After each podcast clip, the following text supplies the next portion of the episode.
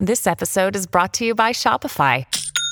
Forget the frustration of picking commerce platforms when you switch your business to Shopify, the global commerce platform that supercharges your selling wherever you sell. With Shopify, you'll harness the same intuitive features, trusted apps, and powerful analytics used by the world's leading brands. Sign up today for your $1 per month trial period at shopify.com/tech, all lowercase. That's shopify.com/tech. I'm looking forward to this conversation. When I was a kid, I remember this. I think the name of the store was Southside Sound, and it was over on White Avenue, just off Calgary Trail, Gateway Boulevard. It was this great little record store on White Avenue, and you could go in there from time to time, and you could find bootlegs, right? So I managed to get my hands on a couple of Van Halen bootlegs. I think one was live from Japan, I'm not sure. And I know I had a Guns N' Roses bootleg that was them performing in Australia, and they did this killer version of Whole Lotta Rosie on it. It was so good. But that was back in the day with those, secret rare record. It was so cool. If you can get your hands on a bootleg, it was pretty awesome. So they don't exist, at least not in the same capacity anymore. I guess the old ones are, I don't know what the bootleg market is, but it's there. And Alan Cross has done some work on this, and Alan's fantastic music historian, host of the Ongoing History of New Music, and he joins us now. Alan, thank you so much for being here. Always look forward to chatting with you, sir. Oh, you're welcome. What can we talk about today? Bootlegs. Now, okay. Like I say, when I was a kid, now you're going back a while here, they were the best. Like, if you could get your hands on a bootleg record, that was a thrill. I mean, that was a real charge, wasn't it? It was. You had to know somebody. Yeah. And actually, they had to know you, because these were illegal. They were kept in the back room or under the counter and only given to people, only sold to people that could be trusted. And there were a couple of places. I grew up in Winnipeg, and there were a couple of places, if you knew somebody who could introduce you to the guy behind the counter, then maybe you could get, for example, I think one of the very first ones I bought was a Led Zeppelin bootleg. Before they played in the UK in the 1960s, they played some live shows in Sweden under the name The New Yardbirds, and those shows were heavily bootlegged. And if you knew, I mean, they were always in very limited numbers, 100, 500, maybe 1,000. And if you can get your hands on one, man, that was something really special in the collectibles. And they were, I mean, it was a big thing to have, like you say, in terms of collectibles, but there was a lot of money that was traded through this. I mean, obviously the record labels hated it because they weren't getting their cut and the bands weren't getting their cut, but a lot of people did make a lot of money off this, right? Even organized crime got in it, didn't they? They did. Originally, it was just fans that were looking to share things that, I mean, remember, music used to be very, very scarce. It was regulated by record stores, record labels, and artists. If you could get your hands on something that was outside what those gatekeepers could provide to you, you were beating the man. Yeah. You were finding something special that nobody else was supposed to have. It was an inside view at what the music industry was. That's what bootlegs are. Bootlegs were unauthorized releases of recordings, whether they be in the studio or live. That's what they were. Then you have counterfeits. Now, counterfeits are like counterfeit money. They were records and later CDs and cassettes that looked more or less like the real thing. And that's, the counterfeits were really, really, really, really big with organized crime all over the world. But they were of actual releases, Alan? Like, that would be, you could get like Appetite for Destruction, just a knockoff, but it was still that album?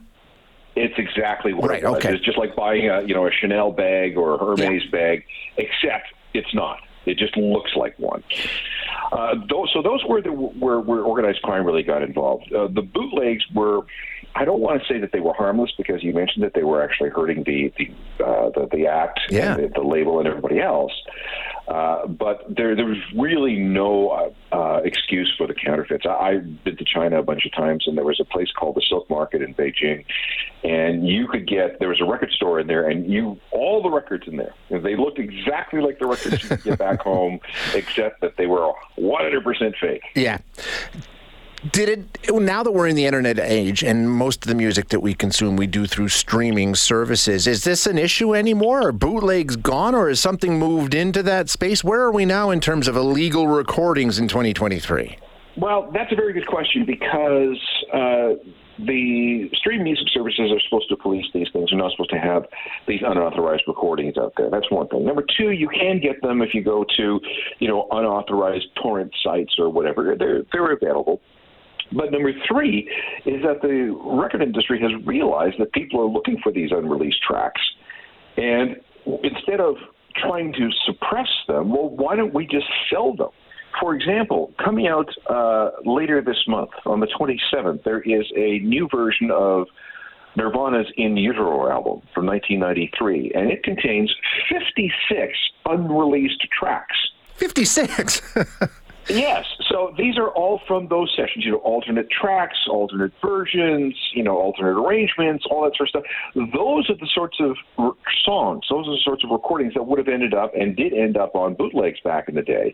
But now you can put them in a box set and make money from them. And then this way you're getting the highest quality material. If you're not downloading from a torrent, you're not getting anything that's incomplete. You're not getting anything that may have a virus in it or so on. So that's the box sets are the new bootlegs, and there's plenty of really good stuff in these box sets. But those are legit. Those aren't illegal. No, they are not. They are officially sanctioned releases. What about artificial intelligence? And I know there's been a whole bunch of songs released that are, you can. Isn't there an app out there, Alan, where you can basically tell it, hey, I would like to hear Mick Jagger singing an old George Jones tune or something, and it'll do it for you? Yeah, it's called Voiceify. Voiceify.ai. It was invented by a 20-year-old computer science student in the UK, and basically it's available in the App Store for people with iPhones and Android phones. You just go and download it, and you can tell it to. You can either chat with it, and it will chat with you in the voice of your favorite star, Taylor Swift, or anybody else. And then you can also feed Voiceify, for example, a link to a YouTube video of, let's say, I don't know, U2 singing Where the Streets Have No Name. And what Voiceify can apparently do is get Taylor Swift to sing Where the Streets Have No Name. Now, this is a real problem because the artists involved and the songs involved there's not licensed in any way, shape, or form. Right. And people are basically trading in intellectual property and distributing intellectual property and altering copyrighted intellectual property without the permission of the creators. So but the weird thing with Voiceify, it's a UK-based thing, there doesn't seem to be anything in the law that prevents people from doing this because the technology is so new that nobody has you look at the laws and you go, there's nothing here that prevents anybody from doing this yet. But that's coming. Exactly. I mean, it's going to have to, but I mean, Matt, like, who would you target? You're not going to target it's going to have to be the platform, right, Alan? I mean, you're not going to go after each individual user. The only way to try and regulate this, I think, would be the platform that offers the service, wouldn't it? You would think, yes. Now, or the platform or the creator. Now, there is kind of an analogy here. In the 1980s, we started to get into sampling, which means you excise a piece of somebody else's song and use it to build something brand new. And people with this new technology started sampling like crazy. And the people who were being sampled were saying, well, wait a second, hang on. You're making a new piece of art using my piece of art, and I am not being compensated. So this wound its way through the courts and through the laws and through all the various levels of government, and now you can't sample somebody's material and use it as part of something that you're creating without asking permission and without compensating the person sampled.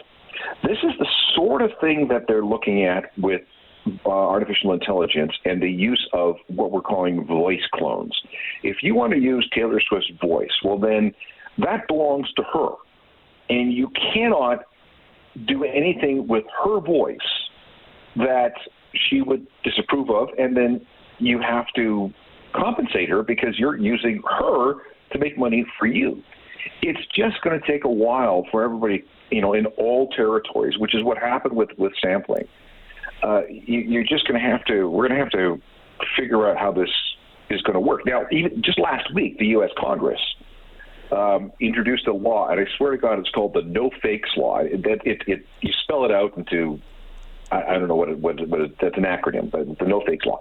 And what they want to do is put down rules making people liable and accountable for unauthorized use of this sort of material in the artificial intelligence realm. It's unreal to think where this might go, Alan. It's nuts. It really is. This is the complete Wild West. Because the technology is moving far faster than the understanding of the technology, the implications of the technology, and any laws around the technology. And you can't stop it now that it's out of the bottle. It's just going to keep proliferating. The trick is, how do you make sure that people aren't hurt? This is the thing. Like, trying to regulate it at this point is almost a nightmare. But I don't know. It's still not as cool as the old bootleg albums we used to get, Alan. But it's pretty close. No, it wasn't, because anybody can go to Voiceify.ai and do something, and we're cool. But bootlegs were so hard to find. Yeah, because they were in such limited numbers. And again, the material on these bootlegs was illicit, illegal, forbidden, and it was cool to be able to have it. It was so cool, yeah. Alan, great chat. Thank you so much for being here. I really appreciate it.